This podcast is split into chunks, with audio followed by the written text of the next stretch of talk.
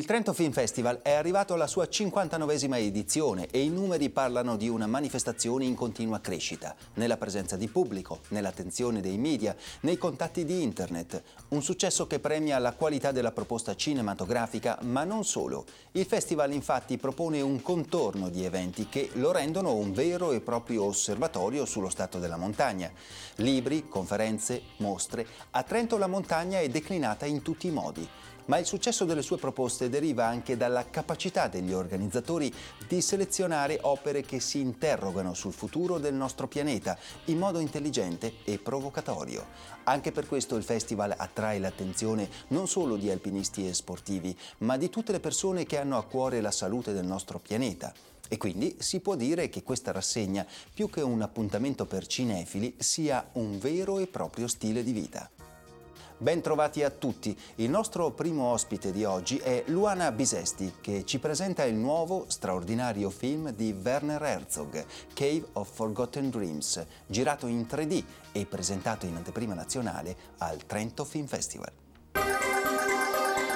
Il documentario eh, illustra e mostra per la prima volta a tutti e al grande pubblico eh, la grotta di Chauvet, questa grotta eh, scoperta negli anni 90 per puro caso in, nel sud della Francia eh, dove eh, si sono ritrovate le più antiche iscrizioni rupestri dell'umanità. E qui eh, è stato eccezionale Herzog nell'utilizzo del, del 3D perché riesce proprio a farci vedere, a farci percepire l'immensità e la, la, grandezza ma anche la stupefacenza del, di, questo, di, questo, antro, di, questa, uh, di, questo spazio proprio sotterraneo e nello stesso, nello stesso tempo riesce anche in maniera splendida a, a farci conoscere, a farci amare eh, queste, queste pitture, pitture che ancora una volta eh, se ce n'era bisogno eh,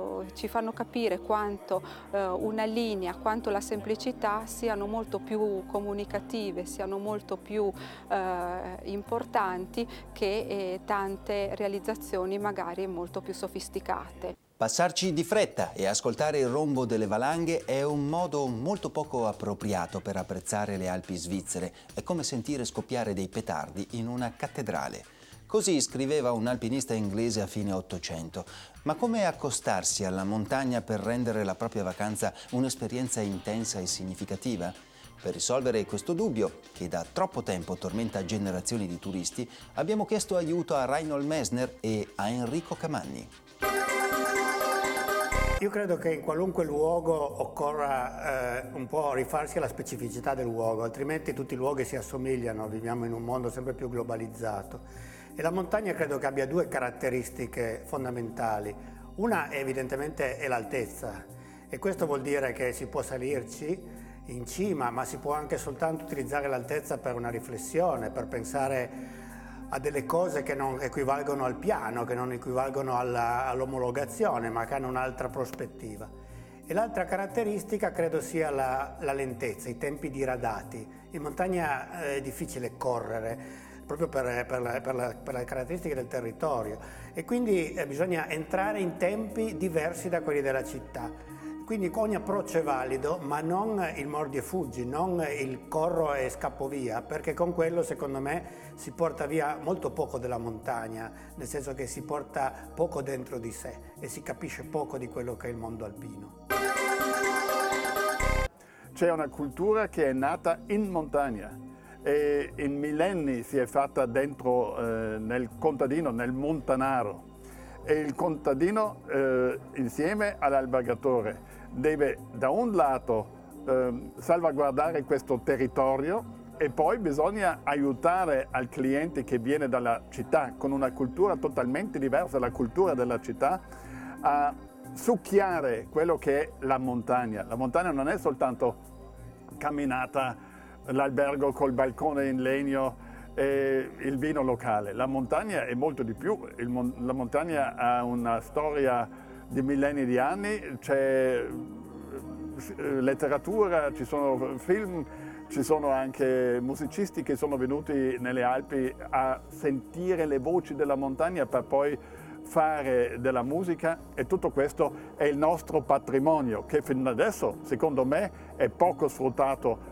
oltre le montagne stesse che abbiamo anche parzialmente svendute. Ed ora il consueto appuntamento con il consiglio per una buona lettura, oggi affidato a Neri Marcorè. Io vi saluto e vi do appuntamento alla prossima puntata di Formart. Arrivederci.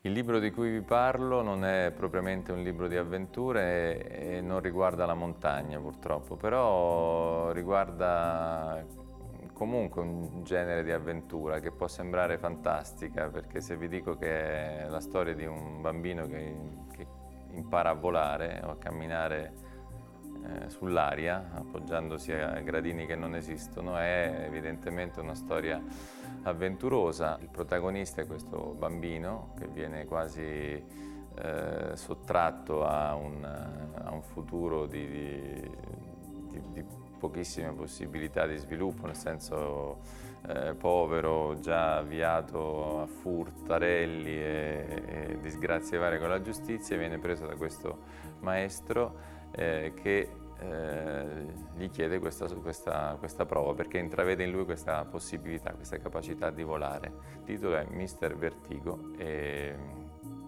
il pensierino finale può essere che tutti noi abbiamo bisogno di buoni maestri.